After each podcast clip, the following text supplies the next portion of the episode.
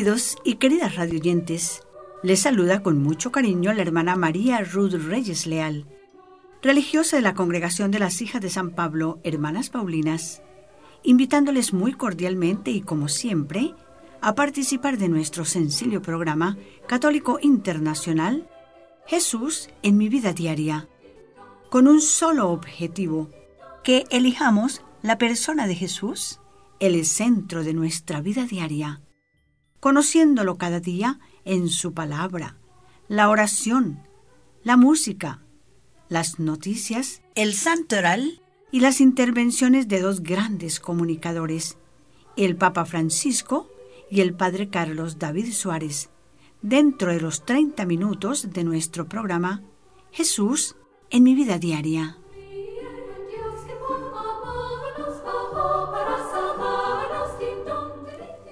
Queridos y queridas radioyentes, celebramos el domingo cuarto de Adviento del ciclo C y en este domingo, víspera de la Navidad, las lecturas nos hablan de Cristo, de María, su querida madre, y el amoroso lugar donde el Mesías verá la luz. Y así, en las lecturas de hoy hay un aire que anuncia ya la llegada de Nochebuena. Así nos lo dice el profeta Miqueas en la primera lectura de hoy, que el esperado no va a nacer en la gran ciudad de Jerusalén, sino en un pueblo pequeño, en el mismo que había nacido también aquel famoso pastor que más tarde sería el gran rey de Israel, David. Y la segunda lectura, tomada de la carta a los hebreos, nos sitúa en el momento preciso de la encarnación, que es quizás uno de los escritos del Nuevo Testamento en que, en ese momento culminante y escondido de la historia, le hace pronunciar lo que será un resumen de la vida de Jesús en su obediencia al Padre. Aquí estoy, oh Dios, para hacer tu voluntad.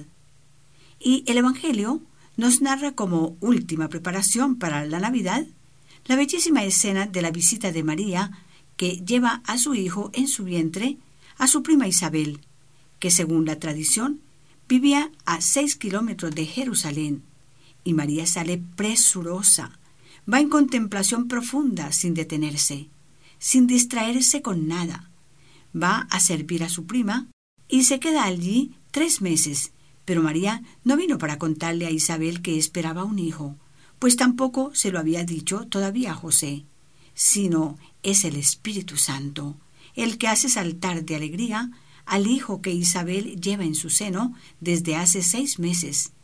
Y allí el Salvador, que hace su primera visita a los hombres, llevado en el primer sagrario viviente, el seno purísima de María. Isabel se llena del Espíritu Santo y pronuncia con palabras de bendición lo que repetirán todas las generaciones, las solemnes palabras del Magnífica. Y que hoy encarnan la oración de apertura de nuestro programa.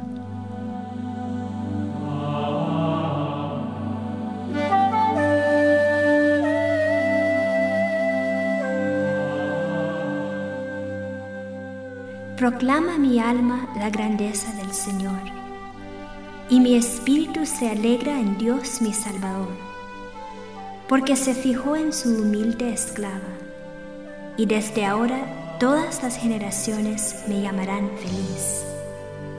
El poderoso ha hecho grandes cosas por mí. Santo es su nombre.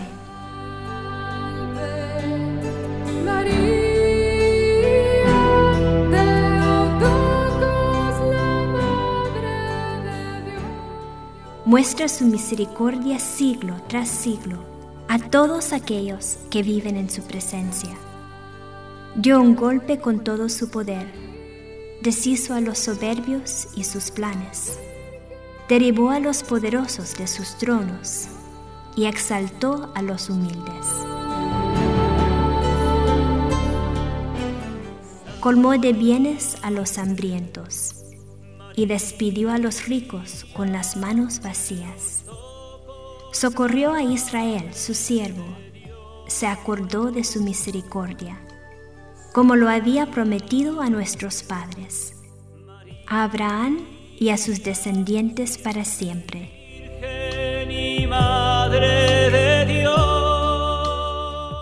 Escuchábamos la oración del Magnificat en la voz de la hermana Carmen Cristi Pompey. Y el fondo musical estuvo a cargo del Ministerio de Música de la Comunidad GESED que dirige nuestro amigo ingeniero, compositor y cantor Federico Carranza de México. Y así, queridos radioyentes, este domingo cuarto de Adviento, recuerde el sentido de la visitación, que forma el segundo misterio gozoso del Santo Rosario. La liturgia resalta hoy el encuentro de estas dos grandes mujeres que van a ser madres, la una en su ancianidad y la otra en su virginidad. La una es madre del Mesías, la otra es madre del precursor del Mesías. Pero el mayor prodigio es el encuentro íntimo y feliz de los dos hijos no nacidos todavía. Por eso, María por el camino es la primera custodia en procesión que lleva a Cristo a los que viven en las montañas. María va feliz, paseando al Creador por su creación. Más tarde ella misma será quien insinúe a su Hijo realizar el primer milagro. Y así, María caminando con sus manos juntas, se abrirán muy pronto para servir, enseñándonos cómo debemos hacer cada uno en nuestra vida diaria, recibir a Jesús y llevarlo en el corazón, permanecer con Él y darlo a los hermanos en amor, en servicio y en oración. Y a continuación tenemos una maravillosa adaptación musical tomada del número 13 de la Carta Apostólica de Benedicto XVI, Porta Fidei.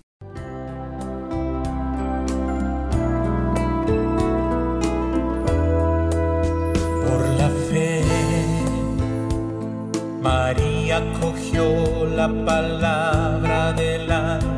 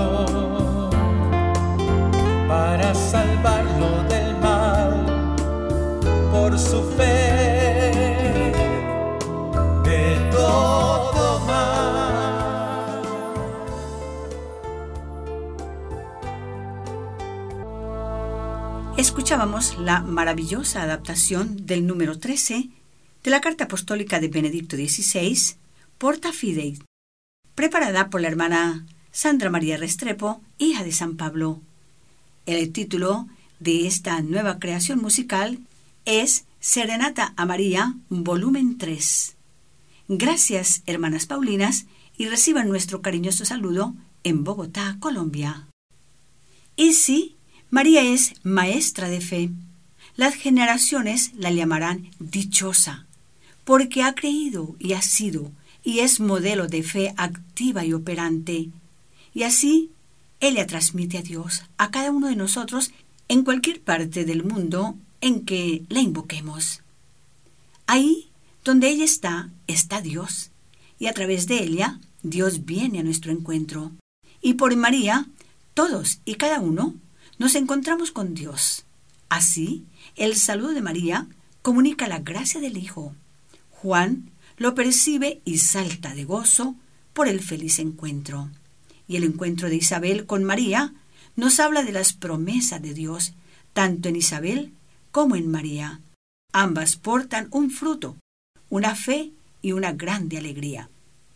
Queridos y queridas radioyentes, les invito ahora para que escuchemos el histórico pasaje de la visita de María a su prima Santa Isabel en el capítulo primero, versículos 39 y 45 del Evangelio de San Lucas, en la voz de mi fiel colaborador, señor Nelson Merino.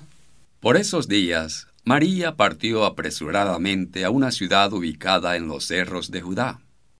Entró a la casa de Zacarías y saludó a Isabel. Al oír Isabel su saludo, el niño dio saltos en su vientre. Isabel se llenó del Espíritu Santo y exclamó en alta voz, Bendita eres entre todas las mujeres, y bendito el fruto de tu vientre. ¿Cómo he merecido yo que venga a mí la madre de mi Señor? Apenas llegó tu saludo a mis oídos, el niño saltó de alegría en mis entrañas. Dichosa tú por haber creído que de cualquier manera se cumplirán las promesas del Señor.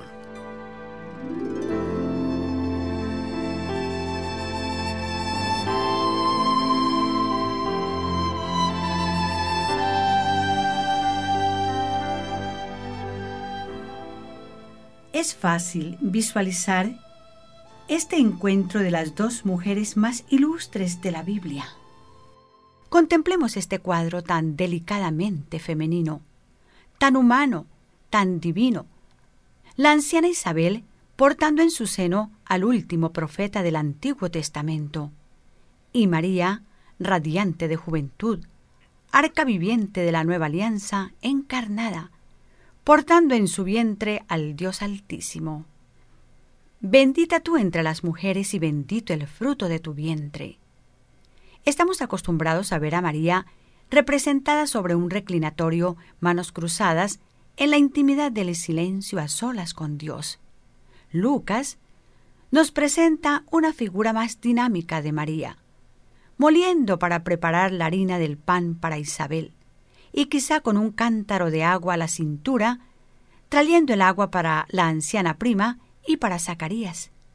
María ciertamente muy unida a Dios, pero también muy unida a nosotros, gentil, generosa, servicial. La esclava del Señor se hace la servidora de Isabel. Así María cumple en la visitación el programa fundamental de Jesús, que no vino a ser servido, sino a servir.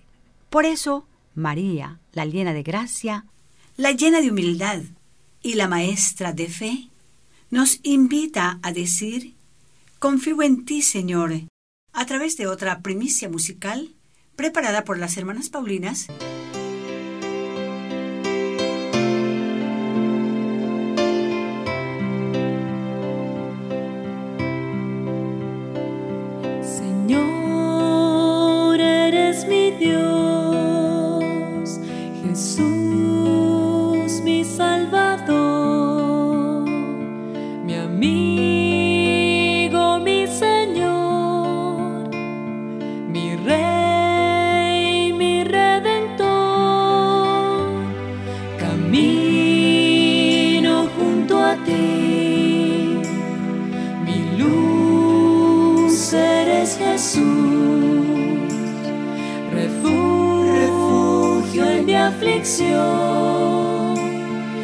en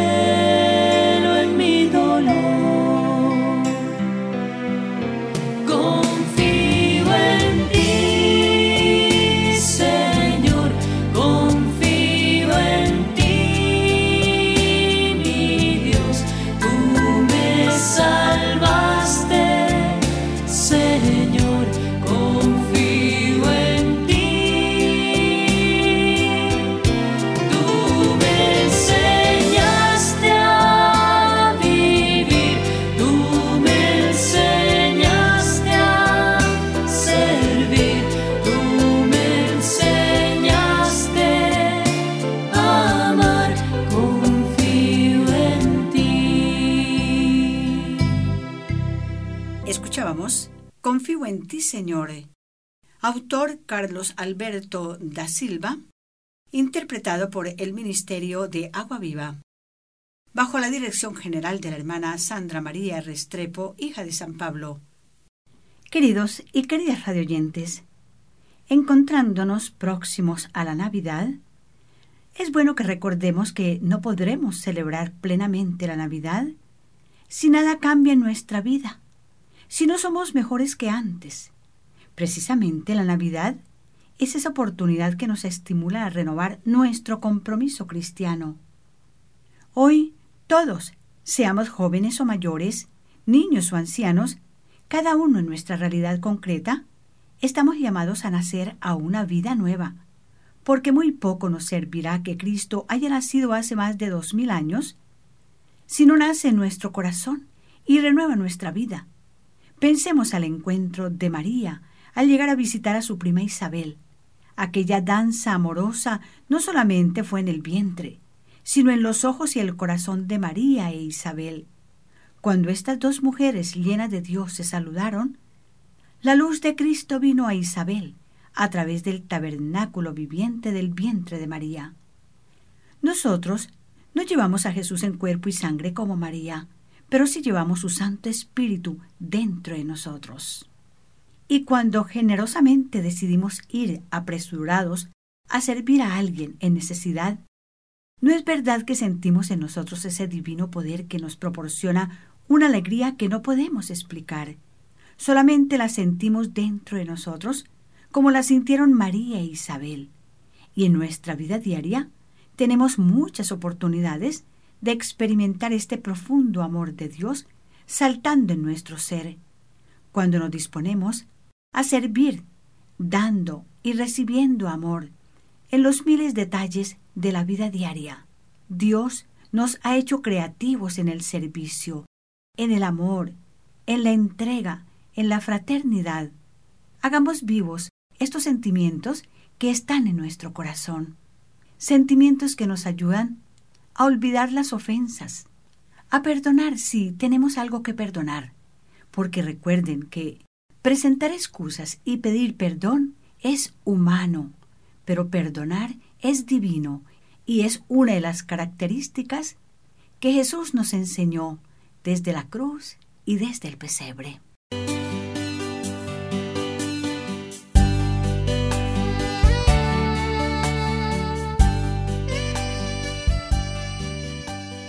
Queridos y queridas radioyentes, las hermanas Paulinas estamos presentando nuestro programa católico internacional Jesús en mi vida diaria correspondiente al cuarto domingo de Adviento del ciclo C.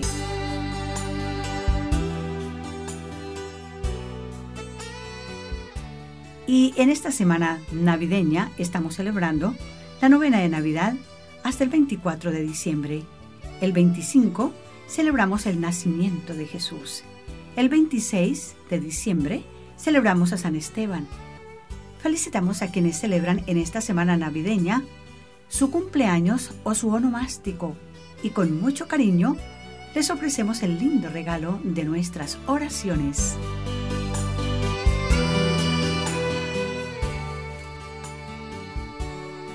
Y a continuación les presento con mucho gusto las noticias de la Iglesia y del mundo.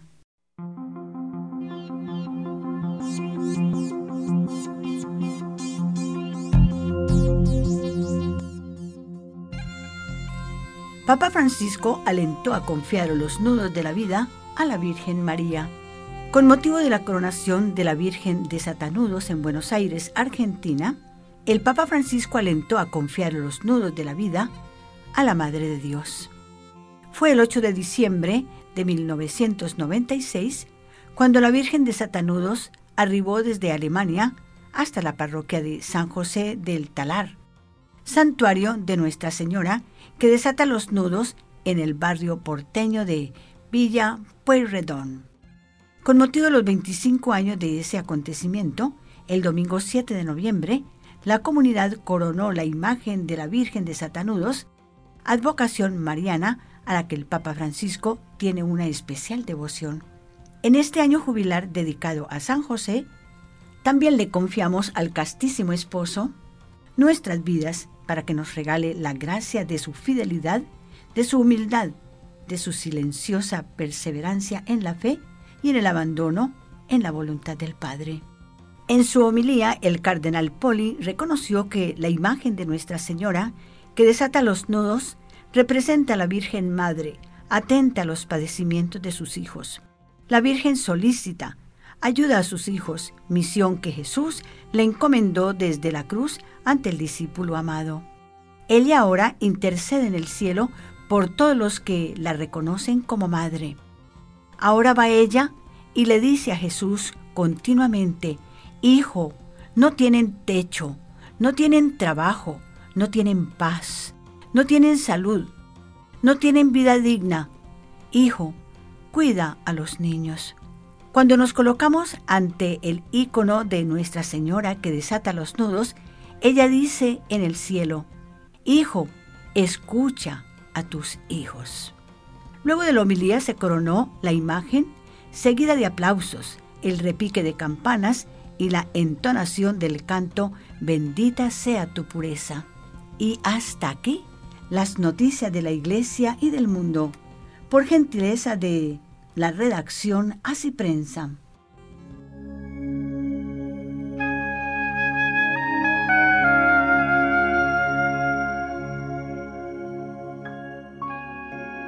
Bienvenido, Padre Carlos, a nuestro programa de hoy.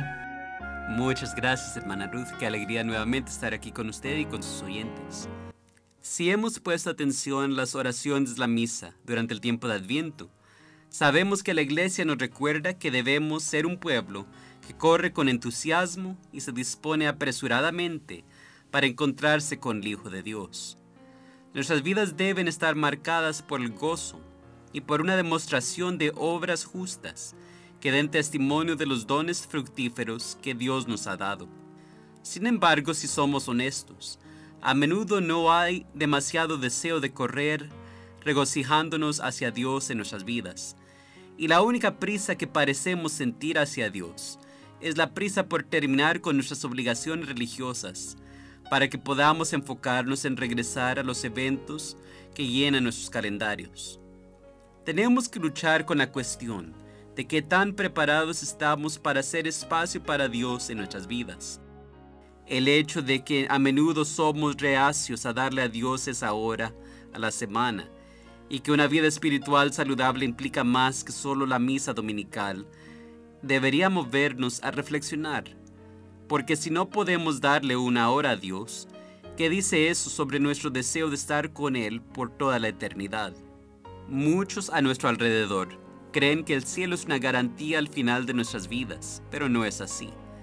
Tenemos la vida eterna garantizada, pero decidimos el destino por medio de las decisiones y acciones de nuestra vida diaria. Afortunadamente para nosotros, Dios es infinitamente generoso y es un Dios que siempre nos da oportunidades para seguir en el camino de la conversión. Solo consideremos la cantidad de veces que estableció convenios con su pueblo escogido y consideremos la cantidad de profetas que les envió. La gente escogida lo seguía y luego se apartaban se consumían con su vida diaria, adoraban a otros dioses y a veces simplemente dejaban de preocuparse y se rendían a la letargía espiritual. No eran tan diferentes a nosotros de hoy en día. De igual manera, Dios no cambia. Así como a su pueblo le dio muchas oportunidades, asimismo hace con nosotros, aunque no podemos tomar por hecho cuántas oportunidades Él nos dará. Más bien debemos examinar si la manera que vivimos y la relación que tenemos con Dios en este momento realmente refleja nuestro deseo por estar con Él por toda la eternidad. Si hay que renovar nuestros esfuerzos, esta es la temporada para hacerlo. Usemos estos últimos días de Adviento para prepararnos a salir con alegría y prontitud a recibir al Señor que viene a nuestro encuentro. Hasta la próxima semana, que Dios los bendiga. En el nombre del Padre, y del Hijo, del Espíritu Santo. Amén.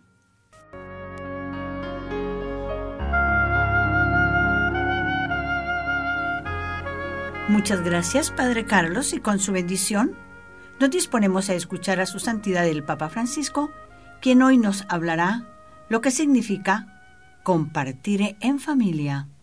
Escuchemos a su santidad. Queridos hermanos y hermanas, en la vida familiar aprendemos desde chicos la convivialidad, bellísima virtud que nos enseña a compartir con alegría los bienes de la vida.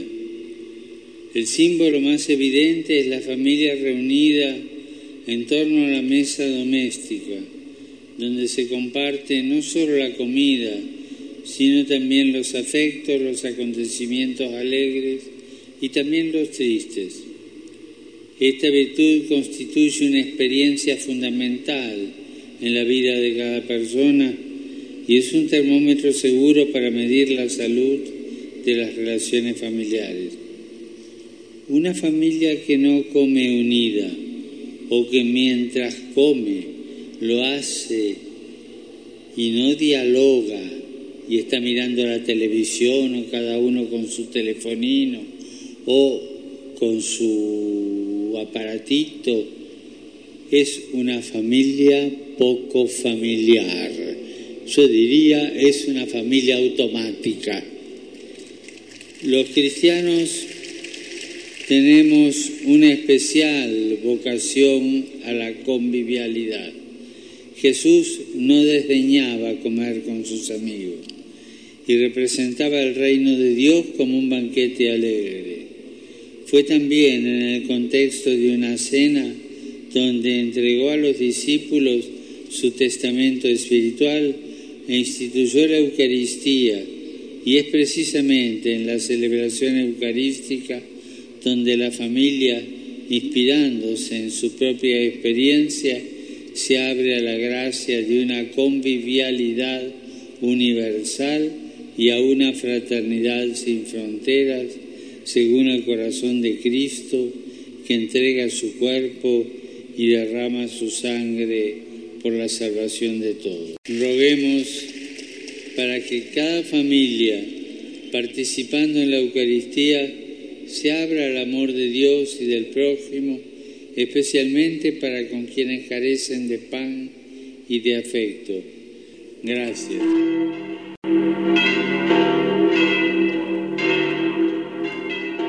Muchas gracias a su santidad y a Radio Vaticana por darnos el privilegio de cerrar con broche de oro nuestro programa Jesús en mi vida diaria, preparado con mucho cariño por las hermanas Paulinas. Somos una congregación religiosa internacional que evangelizamos en la Iglesia con los medios de comunicación social.